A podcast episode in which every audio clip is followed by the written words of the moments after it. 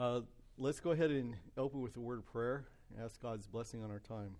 Father, you are so good to us, and you're so generous in that you have revealed yourself to us. We have your word where we can learn about you and, and we can come before you with uh, some knowledge about you and, and about our relationship with you. And Lord, I ask that you would open up our, our minds, help us to have understanding. By your Spirit, may we see the things that we need to see this morning and, and be able to go forth with uh, a greater understanding of you and, and of who you are and of what you have done for us. And so, Lord, just ask for your blessing in Jesus' name. Amen.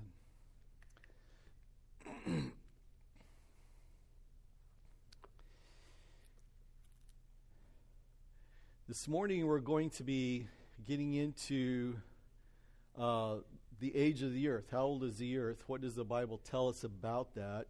And we'll be looking at, of course, the difference of opinion. We'll be contrasting it with the difference of opinion that's that's in our world today, and uh, so that's the topic of our discussion. We have a, a short review this morning, then we're beginning into what God's Word says, and then applying it. Um, Romans 5:12 says that uh, that uh, death and disease uh, came into the world through one man. That's by one man sin entered into the world, and death by sin. And so death came because of the sin of man. And so one of the things that, that we look at with what the Bible has to say is where does death come from? Death is, is a clue as to the age of the earth and so on. That's one of those things that we look at. Uh, another thing we've looked at in the past is um, this quote that says um, All researchers agree on certain basic facts. We know, for example, that humans evolved from ancestors we share with other living primates, such as chimpanzees and apes. And um, this position uh, is presented to delegitimize disagreement. Whenever a, uh, a statement like this there says all researchers, that means that, that they're, um, they're already putting up a roadblock to anyone disagreeing with what they have to say. Because, of course, if you disagree, then you're going against everyone. Um, and so it's, it's a way of doing that. It's, it's when a theory evolves into a proven fact by consensus. You know, it's, it's as if you put everybody in a room and they vote on what's true and what's not true. And um, had that, if that was the case, that, that if that was a valid way of, of finding truth, then we would still believe that the, uh, that the sun is what revolves around the earth because that's what most people believed back in, in that day. And so uh, consensus becomes the primary driver of truth, at least it has in our world today. And um, I think that, that it's valid for us to ask some serious questions about that. Now, going into the track record, what is the track record of um, of, of the people who take the evolutionary point of view. There's been some things that have been discovered that they have used to try to bolster their position. Uh, and so the track record, though, as we have looked at, is, is, um, is quite a bit checkered. There was the Java man that was discovered, turned out to be two different creatures that they had put together. Uh, the Piltdown man ended up being a hoax. The Nebraska man ended up being a pig. Because you see, what's happening is they're finding one or two bones and they're building a whole creature out of it. And uh, uh, there was the Ramapithecus, which turned out to be an, an ape. And then the dating of these things were all incorrect as well because they're um, dating on what they hope it to be, not rather than what it really is. There were the Neanderthals who um, were found in a uh, in what's called the Neander Valley, and uh, they originally were con- uh, constructed to look ape-like, but that was because they misconstructed the bones. Um, and then what they also later found was that these were actually people, uh, and they had the qualities of people. They used jewelry. They had musical instruments. They did cave paintings. They were capable of speech, and they even buried their dead. Um, so, um, again, it's, it's, it's something that was constructed um, to look a certain way, and then it turned out um, they were just building on hopes.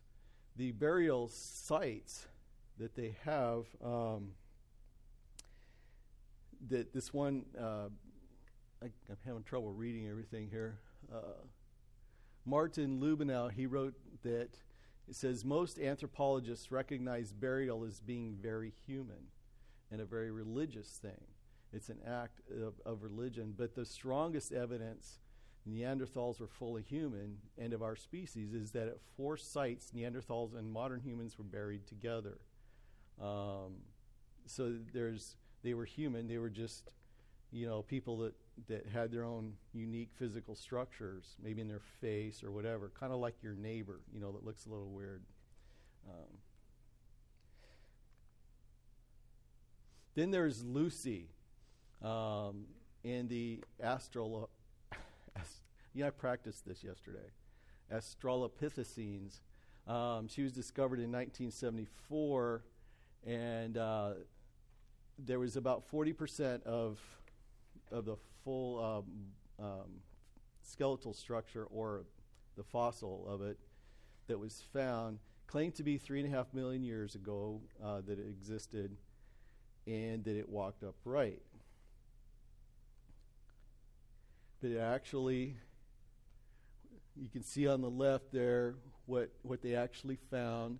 There were no feet attached, no feet um, in the skeletal structure. So they just um, arbitrarily added feet that look like ours and drew her to look like that. Um, but in fact, there's no similarity in appearance to humans. The, the long arms that were there are identical to chimpanzees and in relationship, you know, as far as percentage to the total height of the, of the body. Uh, the jaws are similar to chimpanzees. The upper leg bone is similar to chimpanzees. The legs are very ape like. The brain size overlaps chimpanzees. And the hands were similar to pig- pygmy chimpanzee. And the feet were actually long and curved rather than uh, human like ours. And so um, the, the reality is, uh, again, trying to, to find the missing link, trying to find that that creature uh, that can support the theory of evolution and um, ends up to not be real or to be really uh, a missing link, but is actually an extinct species of an ape. Um, the extreme rarity of transitional forms in the fossil record persists in the trade secrets of paleontology. The evolutionary tree that adorns our textbooks have data only as at the tips and the nodes of their branches. The rest is inference, however reasonable, but not evidence of fossils. And the, the, the problem with um, the theory of evolution is there's the tree that's been, it, it, many of you may have seen it. It's, it is basically a, a way of trying to describe how from single a single creature, all the rest of, of life on the world in animal life um, comes to exist. All comes from from that single creature, and so it branches out into all these things. Except there's no linkage. There's only um, guesses. Uh, there's only the extrapolation of imagination uh, to get a linkage between what is way out here on the tips of the branches and what is actually at the root of the tree. And that's all they have. in uh, the idea of textbooks and objectivity, uh, James Pertoff or Perloff wrote in his book, the, "A Tornado in a Junkyard," that most textbooks avoid showing comprehensive tables of the discovered human fossils. To do so would uh, expose the contradiction uh, that that there is no connection uh, between human beings and with the rest of the animal world. In Evolution and Objectivity, Philip Johnson, in his uh, book Darwin, Darwinism on Trial, wrote this The fossils provide much more discouragement than support for Darwinian, uh, for Darwinism. I'm sorry, I'm not reading well here. When they are examined objectively, but objective examination has rarely been the object of Darwinist paleontology.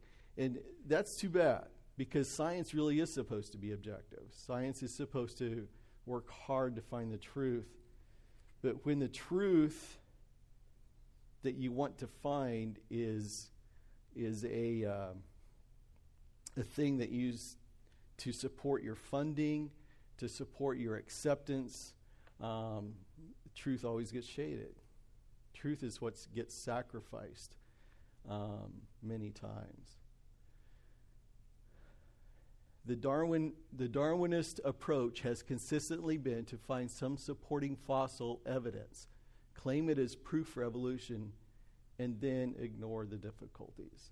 And so that's where um, much of the scientific community is left. And there, is, there are a lot in the, a lot of people in the scientific community, by the way, who, who realize this, who understand it, and um, who have a lot of trouble with it. But they don't have something else to go to, so they stay with this until they have a better, a better choice, a better option for um, origins of life a better option other than what the Bible says. Um, they want something that's that's not biblical.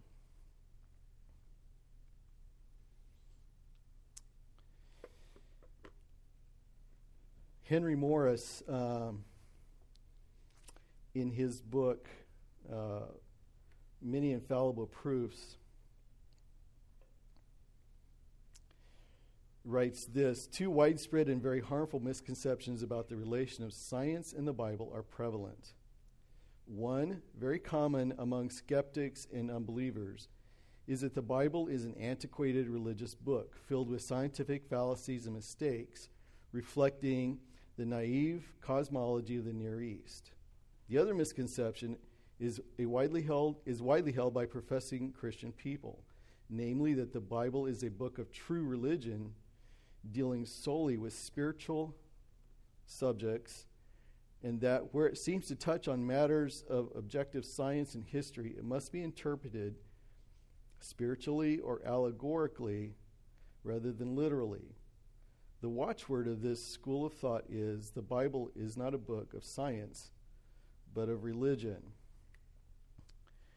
And uh, Henry Morris wrote this in 1974 seeing, you know, looking at, at the world of academia and really also at the church and, and how the, the church was dealing with the arguments that academia was throwing at it and how the church was compromising its, um, its beliefs, especially about the Bible. And so the church beginning to, or was already um, very far along in going in the direction of, of uh, say, well, the, the Bible is just for spiritual um, uh, things. It's not really for science and for for finding um, hard truth in our physical world. And uh, Henry Morris is pushing back on that. Henry, Henry Morris uh, was himself a scientist, and um, he started, or at least is one of the people that started the Institute of Creation Research down in San Diego, and uh, actually was very good um, God used him to awaken the church to things and uh, to help the church come back to literal interpretation of what the Bible has to say, particularly in the first 11 chapters of the book of Genesis um, that are so critical. All right. Um, millions of years, why we shouldn't accept millions of years. Uh, we have a, a, couple of videos this morning we're going to watch. Uh, they're real short, um, but they're going to be talking about particular things that have to do with the age of the earth. So, it, just in review of what he said, had to say, uh, reasons to question millions of years and why we really shouldn't accept it is in Genesis 1, 5, and 11, we have uh, really clear, clearly what, what God is saying. Genesis 1, you have the world made in a week.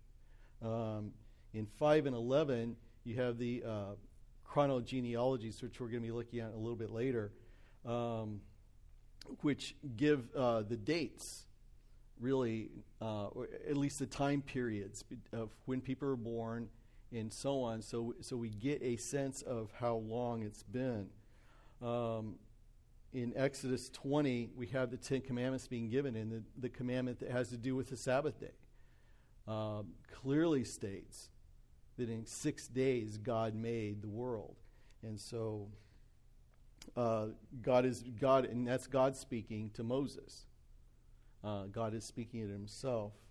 We have Noah's flood that, that um, really is uh, a primary responsible has primary responsibility for the geological um, things that we see today um, all over the world. Uh, Jesus' view in Mark chapter 10, uh, the, the question on divorce. Remember, he talked about that. Um, that that's that's a uh, Jesus himself saying that in the beginning, referring to man and woman being created, that they were created in the beginning.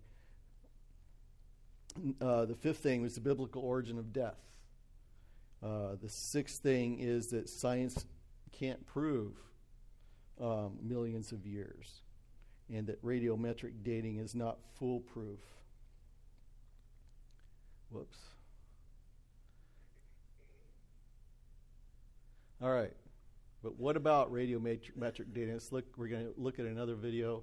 Um, it's not a type of courtship for nerds. That's sort of how my mind works. You know, when I see the radiometric dating, it, words kind of play play games with my mind. So anyway, uh, it's not that. But let's look at, at the, the next video that has to do specifically with these dating methods. So the assumptions of radiometric dating uh, have to do with the starting conditions of the parent daughter of ratio, that the, all the daughter atoms come from the parent atoms, and the rate of decay has always been constant. Those are big assumptions that, that are made in order to come up with millions of years. And uh, that, that's why it's, it shouldn't be uh, viewed as being as an ironclad argument uh, for the age of, of the earth. an example, some of the there, there have been uh, tests done. One of them is uh, the lava dome in at Mount St. Helens crater. It was uh, observed to form and cool in 1984. Some of you remember when Mount St. Helens blew up. It was analyzed in 1996. It, it contains so much argon, argon 40, the daughter atoms, that it had a calculated age of 350,000 years. Now, some of you, as I said, can remember that happening. You're not 350,000 years old, right? Um, another one was um, in New Zealand on the sides of Mount Ngauruhoe. I, I practiced this one yesterday several times too. Uh, known to be less than 50 years old, yet it yielded radiometric ages of up to three and a half million years. Um, so we see that that it's it's not reliable. Um, on the top of Grand Canyon, uh, the same basalt flow was tested using three different dating methods. The ages calculated were 916 million years, 1.143 billion years, and 2.6 billion years. That's a pretty big spread. Uh, again, so why should we then um, sacrifice what we read in Scripture for something as as unreliable as this. It, it makes no sense. Uh, that that we should that we should feel compelled to give in to what they say. so then, moving to other things, he, he brought up historical evidence, and, there, and the writings of, of historians through, throughout the centuries do give us clues about the age of the earth. Excuse me.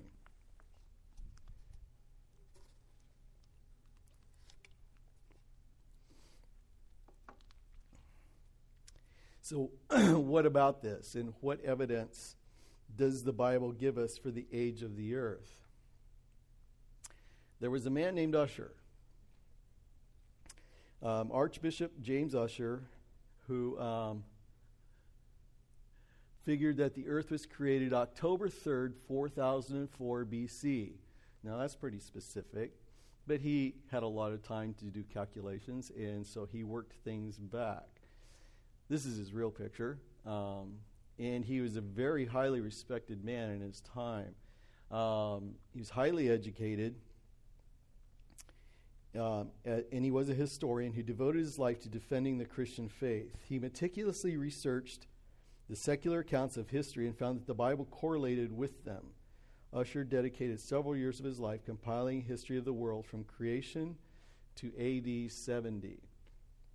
There are some um, Bibles you can get. At least I used to carry years ago the old Scofield Reference Bible, and at the top of the pages it would give Ussher's dates for for the events that were happening on that page.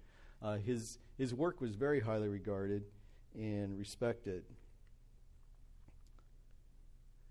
He was a well respected scholar, theologian, ordained as a priest in the Anglican Church at age 20. He earned his doctorate at 26. He was a meticulous researcher and one of history's most famous historians. He, one of his greatest works was The Annals of the World, and he is buried in Westminster Abbey. And so that's uh, James Ussher who did the research, and that's his calculations did go back uh, to creation being at what we would call 4004 BC. We'll be looking at that a little bit more in a, in a bit. Um, this was on the uh, slide when you first came in. What is the purpose of a birth certificate or a death certificate? What about genealogy? And, uh, and are all genealogies the same? Well, a birth certificate gives proof of age, right? Um, gives your name, what you're given to, you know, what your nationality is, uh, who your parents are. Uh, tell us, tell us where you came from, and so that's what a birth certificate does. A death certificate, course, signifies when you died and usually the manner of your death. Um, and then genealogies is, is a working back of, of uh, where a person actually comes from. And you can do, of course, tracing of your family history. Um, uh, in some cases, a long ways back, depending on your family and how many records there are. But even that can be done today for people who are living today. The genealogies that we have in the Bible are really just the same thing um, a recording of a, t- of a person's birth, how old the fathers, and as we look at the chronogenealogies, which is where a lot of the information comes from, and uh, and so I'd like us to look at how much time do we have? Not much. But we'll look at real quickly in Genesis chapter five, and we can get a sense um, again at uh, how this worked.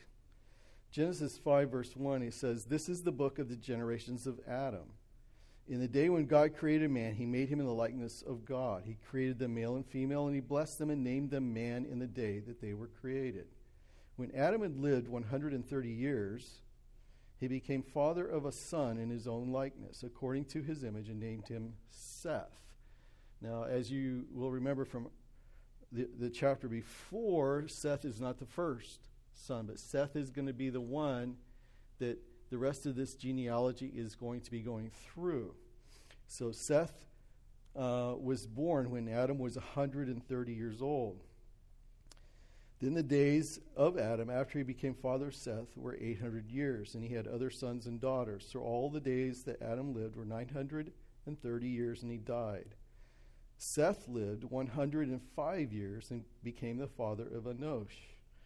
Then Seth lived 807 years after he became the father of Enosh, and he had other sons and daughters. So all the days of Seth were 912 years, and he died. Enosh lived 90 years and became the father of Canaan. When Enosh lived 815 years after he became the father of Canaan, and he had other sons and daughters. So all the days of Enosh were 905 years, and he died. And then it goes on in that manner of these descendants of Adam and then Seth. so we have here a time frame, time references, uh, years, and it goes all that way um, down to Noah. And then in uh, chapter 11, uh, in verse 10, it starts again with Noah and his descendants. And it goes down through Shem because the line that, that of genealogy that, that the Bible is going to trace, and we'll, we'll see this also in Luke, uh, but it, the, this line of genealogy is going to be tracing to the Messiah, to the one who will come to rescue the world. And so the father's age is given at the son's birth. These genealogies can be called chronogenealogies, since they give the time frame for the, each relationship.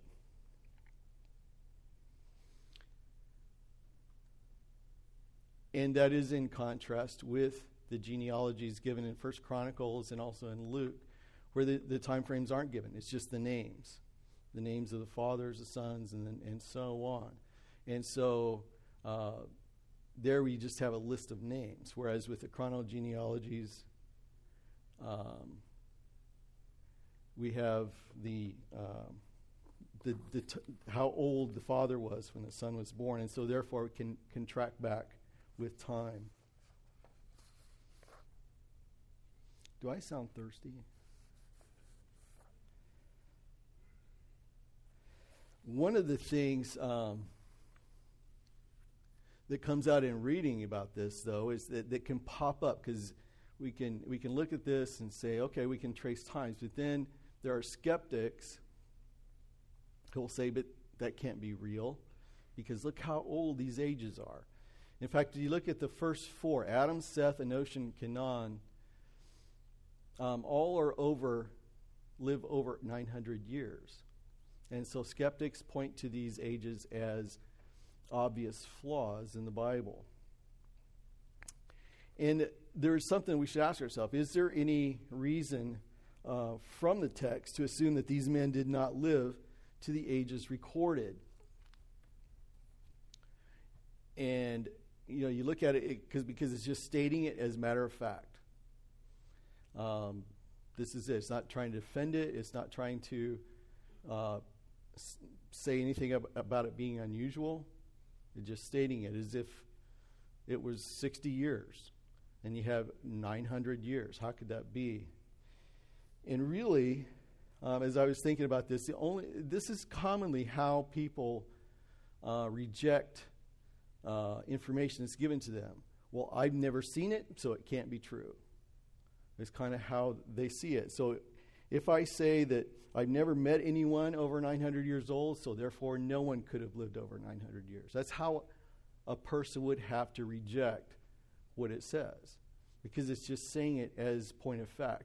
And as we get past the flood and we see again the ages in the chronogenealogies, what we're going to be, be looking at, we see a, a dramatic tapering off or, or, coming down of the, of the length of life. It, it gets much shorter.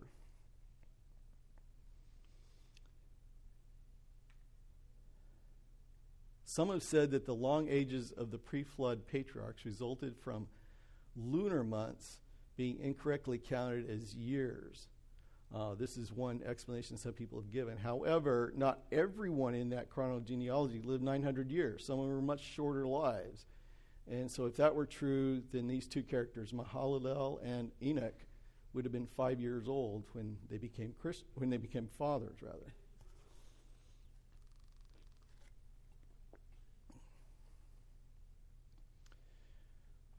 So, how were these long lifespans possible?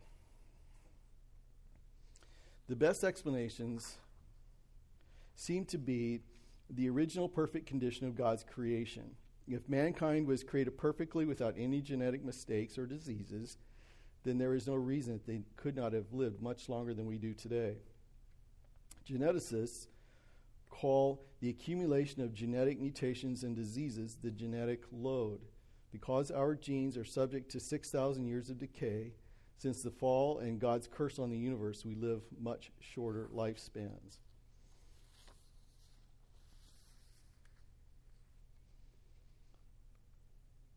There are also various environmental factors that could have an impact on that. Um, after the flood, we see the lifespans drop off, drop off to 600 for Shem, then to 400, and then less to 200, and down to around 100 by the time of Joseph.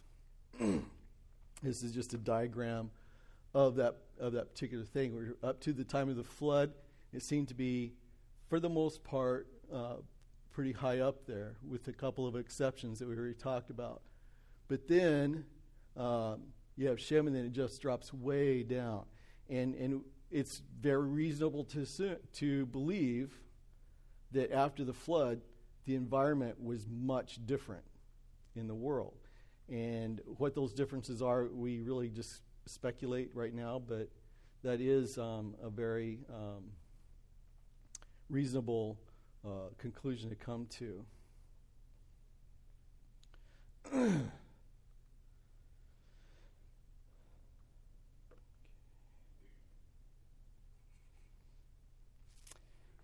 How were these long lifespans possible? Human beings would have lived forever if it weren't for the fall. See, death came because of sin, and so um,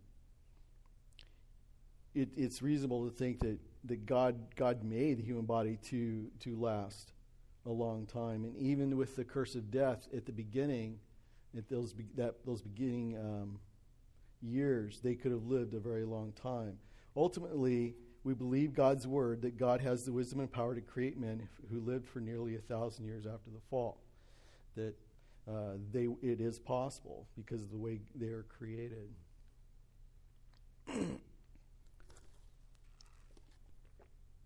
this is a, a diagram of, of actually how it looks when you stack up their, their lifespans with each other in, and how they're relating to each other. And it's a very remarkable uh, thing to think about because in, in the way we live, our interaction with our ancestry goes back at the most two generations, maybe three. Maybe we'll have a great grandparent for a short time.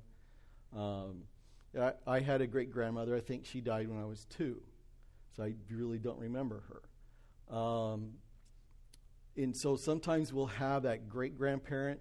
For the most part, it's just a grandparent that, that we have a relationship with. But you can see the overlap of lifespans and, and what a remarkable thing that must have been at that time.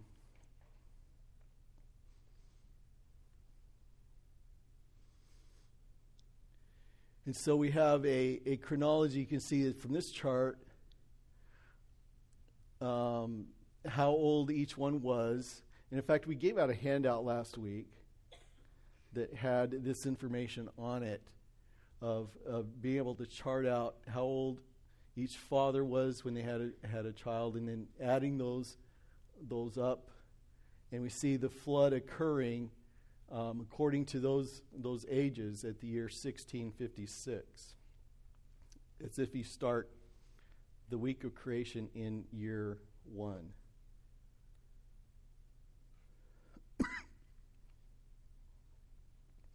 Some say the de- genealogies contain gaps. However, the possibility of gaps is irrelevant to the year of Adam's creation, even if many generations existed between two consecutive patriarchs on this chart. The time between their births is fixed by Genesis, no matter how many generations might be missing. For example, Enosh was born 105 years after Seth's birth. The writer or compiler of this information had a careful, systematic, and mathematical way of linking the chronology into one continuous family record, in contrast to other genealogies in the Bible. And so, so that we, the, the way it's written there in Genesis um, is so definite and so clear that, that the, really the reasonable thing to do is to accept it for what it says and that there are no gaps because you have the Father, the Son, and then that Son becomes a father and he has a son. And, and his age is given in each case. so imagine Noah speaking with Lamech. Now, Lamech is Noah's father, in case you didn't remember. And he would say, Dad, can you tell me again about the times you talked to Adam about the Garden of Eden? That's mind boggling, isn't it? That you could ask your father a question like that. Uh, I know some of us think our fathers are really old, but um, but this is how it, it actually looks. You have Lamech already alive when Adam dies, uh, probably in his early 20s or so. I haven't calculated it out, but still alive at, at Adam's passing uh, or Abraham saying to Shem, who is his ancestor, Tell me, how did you and your brothers, Ham and Japheth, and your father Noah build the ark? What an amazing historical resource that would be. Um, so we see here Abraham being born well before Shem died, and, and they lived in the same region. So there's no reason to think they didn't have that conversation because the flood would be a great curiosity and the and the ark and and all of that. Um,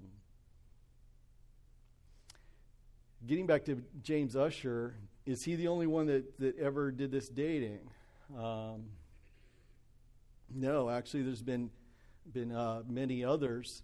Here's just a list of names, and these are listed in order of the longest period of time that they came back came up with uh, for uh, the uh, the beginning go, of uh, going back to the beginning. So you have the oldest or the longest period being at 5,500 years, and then going down and and um, some of these men I've heard of, most of them I have not, but You get down, you see Ussher there. You see another one there at 4,000 years. Um, these are before Christ, by the way, 4,000 years before Christ. And then going down to as low as 38, 36. So around a um, 1,700 year difference, but not very much. This is, we're talking still relatively small difference, and we're, we're also talking about a very young earth still. We also have the Hebrew calendar. I, I think, to me, this is really interesting. But since the Middle Ages, the Anno Mundi designation from the Latin, which means the beginning of the world, is what they've used in the Hebrew calendar. In the Hebrew calendar, uh, the current year right now is um, Anno Mundi 5776. So with the Hebrew calendar, the, the, the Orthodox Jews will, will do believe that, the, that creation was 5,776 years ago. Uh, that's their, their belief. And uh, we're about halfway through that year. Now, here's, here's then the contrast. according to the biblical chronologies, approximately 6,000 years is how old the earth is. According to evolutionary theory, we're talking billions of years just for the earth and 13 billion years for the whole universe. Uh, it's going to be hard to reconcile. All right, as we've talked about many times, it is important to understand that the lenses through which we view the world impacts what we think about it. When we consider the age of the earth, um, everyone looks at the same evidence and interprets it based on different starting assumptions. And that's, that's our human reality, isn't it? Uh, it's, we're going to have starting assumptions. We have to have starting assumptions. And we're all going to come to different opinions. Um, one, just a simple exercise to see how people can, can come to different assumptions. Take it to a, a whole different um, observable event. Uh, you can have five different sports writers watch an NFL game and see a particular play, play, and then be asked the next day about that particular play and get five different opinions as to why that happened. Why? Because they have their own assumptions that's built into their mind as they're looking at that play and they're analyzing what went on. That's how we are as human beings. And that's why we need outside resource material to confront our assumptions and either throw our assumptions out or validate the assumptions that we have. There is no way we're going to get outside resource material from science. It can't happen because no one was there to see it. But if we can look at what God has said, and if we have confidence in what God has said, I think we can come to good understanding. And that's, that affects how we look at the world.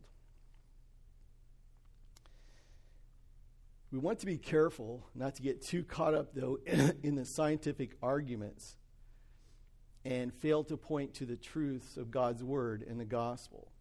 Because the point of this whole thing is not to be more scientific than everybody else. The point of this is to, first of all, affirm our faith in what God has said.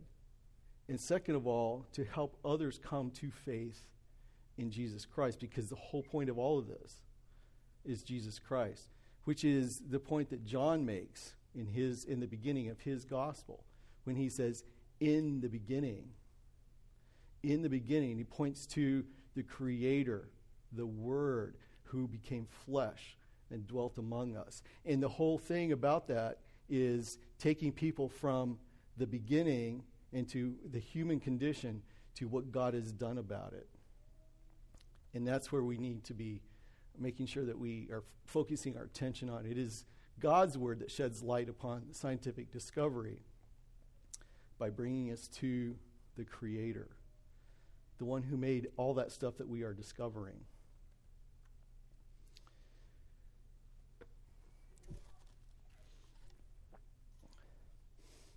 I have mentioned before that uh, one of my favorite, in fact, my favorite book is is Knowing God by J.I. Packer.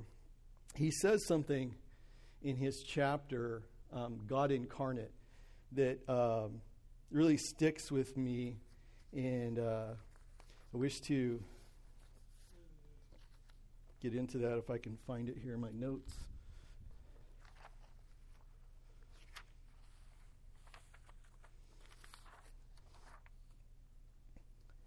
He says, It is no wonder at the beginning of his chapter that thoughtful people find the gospel of Jesus Christ hard to believe. You have the atonement, for one thing, um, which is death on the cross for the sins of the world. That's hard to believe. You have a resurrection. Can someone really come back from the dead? You have the virgin birth, which is a biological impossibility. You have gospel miracles. You have a man who walks on water, who feeds 5,000 people with just a few loaves of bread and a couple of fish. You have the healings and, and so on. All these miracles um, that the, the Gospels tell us about. So it's no wonder that people find the gospel of Jesus Christ hard to believe. But here's what he goes on to say the really staggering Christian claim out of all those things is that Jesus of Nazareth was God made man. That the second person of the Godhead became the second man, determining human destiny, the second representative head of the race, and that he took humanity without loss of deity. Once the incarnation is grasped as reality, these other difficulties dissolve. The incarnation is in itself an unfathomable mystery, but it makes sense of everything else that the New Testament contains. You see, when we can accept that God became a man, if we can get to that, that point, the rest of everything makes sense. Because if God is a man, all of those miraculous, impossible things become possible. In fact, they not only become possible, they become, likely. It probably did happen like it, it is told us because he's God. And God does things way different than we do things. He has the power to do those things. And so the, uh, the fact that if we can accept that God became a man then we can accept all of those miracles. And, and I see a correlation here with accepting the idea of, of the Genesis account being literally true, accepting the literal um, interpretation there, because God has the power to do that. And if we can see, see God um, as being an all powerful and very active God, very personally involved, then it's, it makes sense and it fits that the account that's given to us in Genesis is true, that it is literally true. So, what is more mind boggling? God taking the form of a man in order to rescue us, or that God made the whole thing in six days. If you think about it, I think it's a bigger stretch of the mind that God would become one of us. That's, that's mind blowing. Yet we tend to accept it so easily as Christians. Um, and we celebrate it every year. We don't celebrate the beginning of the world we celebrate the more significant thing, which is God's intervening into the affairs of mankind and rescuing mankind, making a plan of rescue. If God would go to this extent of such a personal rescue, why would He not also tell us plainly how this all began? All right, let's close in prayer. You, O oh God, are the creator of all things. And it's before you that we live, that we move, that we have our being. It's before you, Father,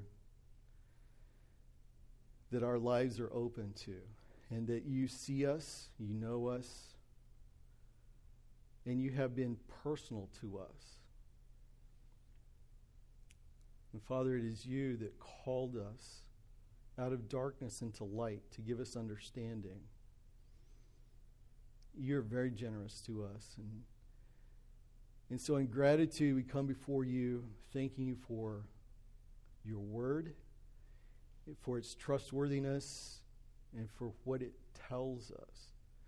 And thank you for not leaving us alone to just wander around to try to figure it out for ourselves or leaving us alone to face the consequences of who we are. But God, you have rescued us. And as we celebrate this even more later today and in our, our worship, may our hearts be filled with the goodness of your grace and be filled even with a longing for more and more of you. Thank you for, for all that you mean to us. Amen.